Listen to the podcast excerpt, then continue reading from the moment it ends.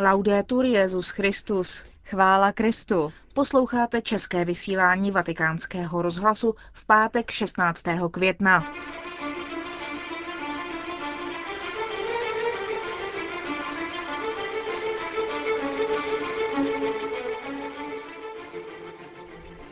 Benedikt XVI. hovořil k zástupcům Fóra rodinných asociací. Pokračuje ad limina tajských biskupů. Svatý otec je dnes přijal na audienci. A v druhé části pořadu pravidelná promluva otce kardinála Tomáše Špidlíka. A k tomu vám hezký poslech přejí Markéta Šindelářová a Monika Vývodová.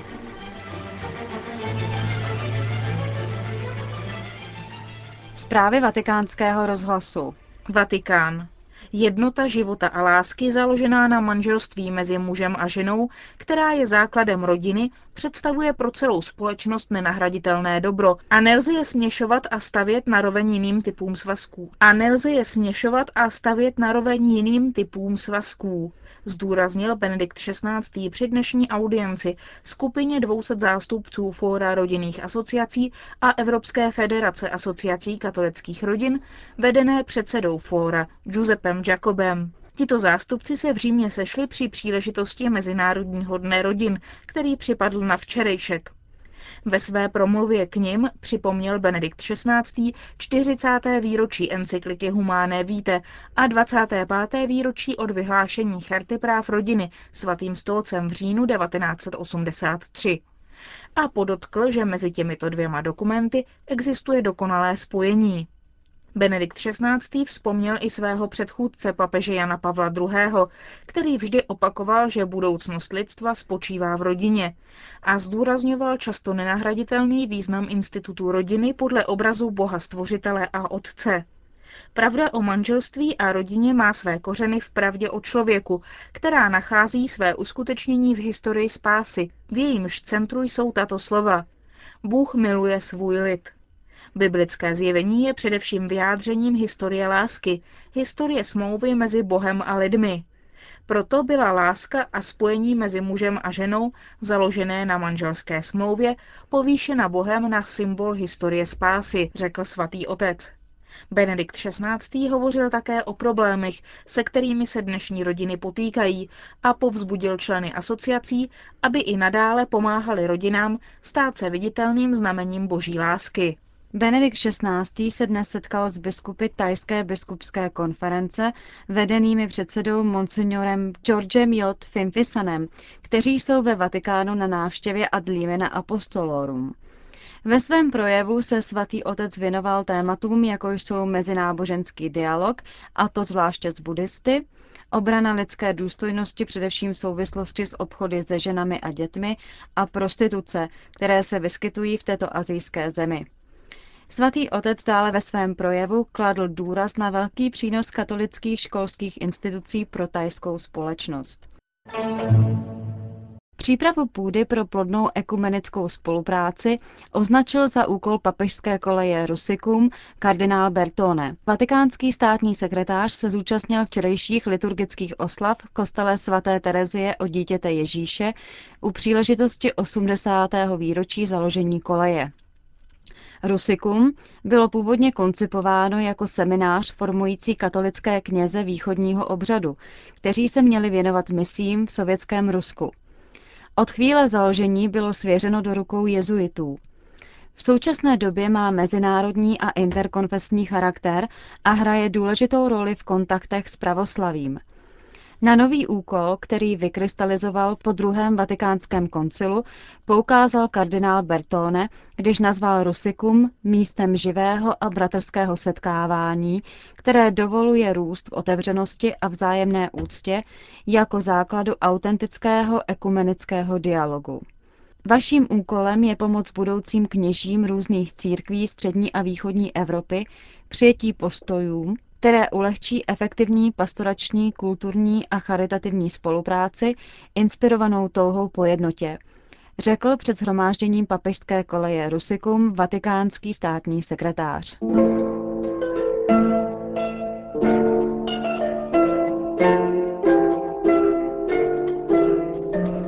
Rodina. Pravidelná promluva otce kardinála Tomáše Špidlíka.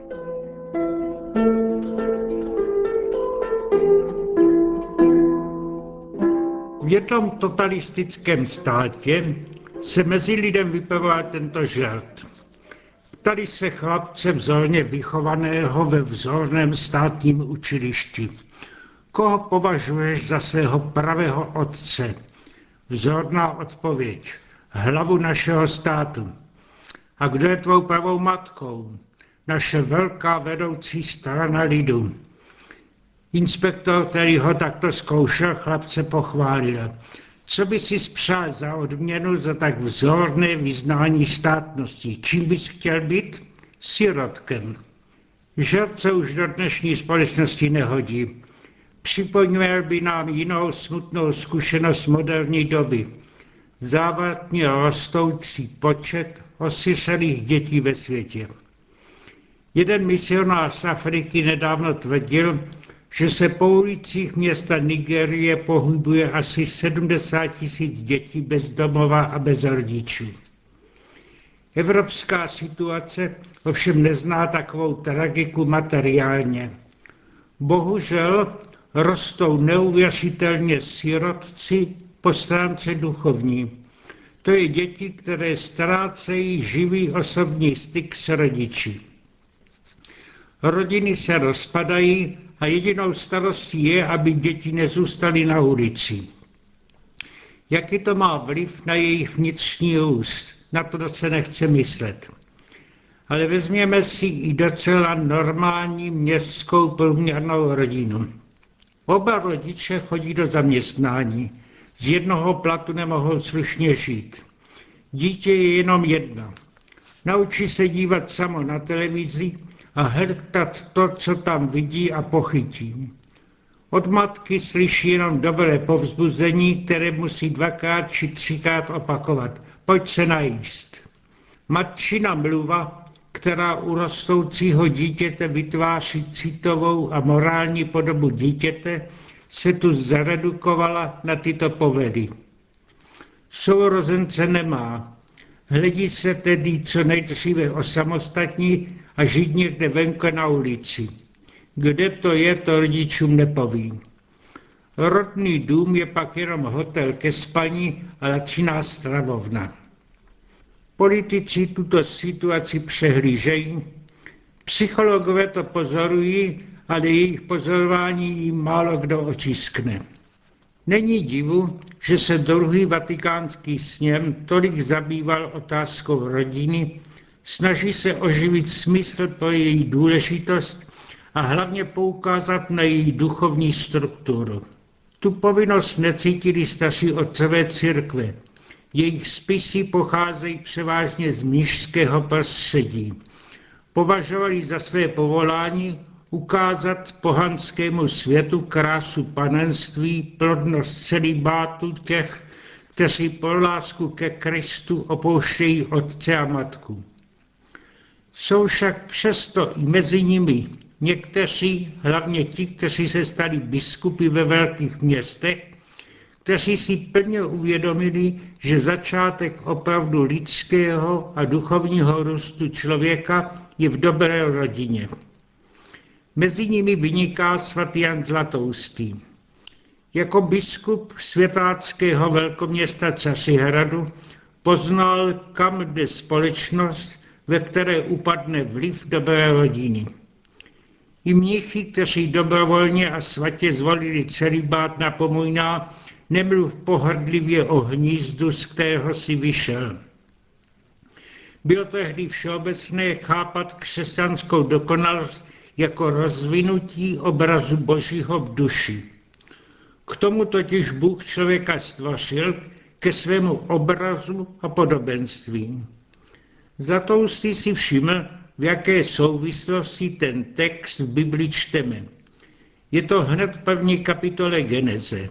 Bůh stvořil člověka, aby byl jeho obrazem, stvořil ho, aby byl obrazem božím, jako muže a ženu je stvořil.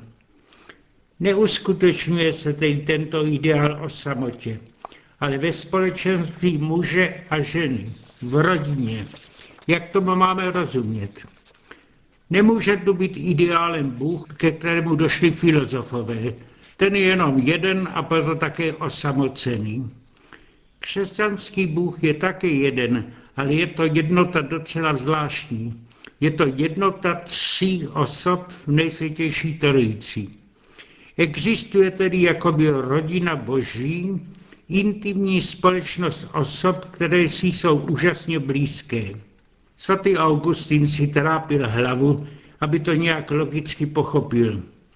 Podle tradice se mu zjevil anděl ve formě dítěte, které si hrálo na břehu moře a pokoušelo se přelít oceán do malé kaluže, kterou si vyrobila.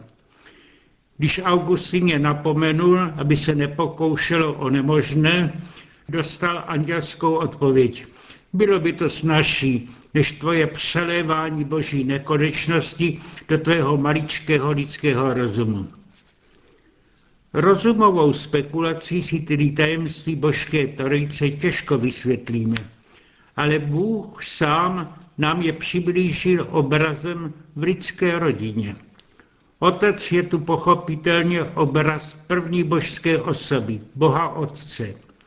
Od něho vychází iniciativa ke společné činnosti. Děti jsou obrazem druhé božské osoby, syna. Ten je totiž výrazem otcovi mysli a jeho vůle. Proto také v dobré lidské rodině děti myslí a jednají v souladu s myslí a vůli rodičů. Otce a syna na nebi spojuje nekonečné pouto vzájemné lásky. Jejím vyjádřeným je Duch Svatý. V rodině lidské na zemi je ta láska zosobněna matkou. Ona tu zobrazuje Ducha Svatého. Je to tím výraznější, když si vzpomeneme, že v hebrejštině a v jiných semických jazycích slovo duch je ženského rodu a že čteme u syrských otců výraz Matka Duch Svatý. Ale vraťme se zase k svatému Janu Zlatoustému. Když tedy prezentoval rodinu jako boží obraz na zemi, mohl slyšet námitku. Proč jsi si tedy ty sám zvolil celibát a proč chválíš míšský způsob života jako dokonalější než rodinný? Cítil se proto povinen odpovědět a činí to takto. Prvním základem rodiny je vzájemná láska. Je to cnost, která pochází od Boha a k Bohu směřuje. Její růst se tedy nesmí zastavit. A směr toho růstu se dá snadno naznačit. Odpovídá růstu zjevení od starého do nového zákona, to je od tělesného k duchovnímu. Takovou dynamiku má i láska mezi lidmi. Najdou se tu ti, kteří se přesvědčí, že lépe a plněji uskutečnějí duchovně než tělesně. Ti tedy slibují celý bát. Nechápou ji jako protiklad ideálu manželského, ale jako jeho zdokonalení. A co ostatní, kteří do manželství vstoupili a zavázali se tímto spojením? Jejich vzájemný vztah se musí soužitím zduchovňovat postupně. Věkem ubývá přitažlivosti tělesné, musí tedy muže a ženu víc a víc združovat osobní přátelství a společná láska k dětem. Jen tak se manželství nerozpadne, ale naopak utvrdí a stane se opravdu šťastným tak tomu je všude tam, kde člověk napodobí Boha věčně blaženého.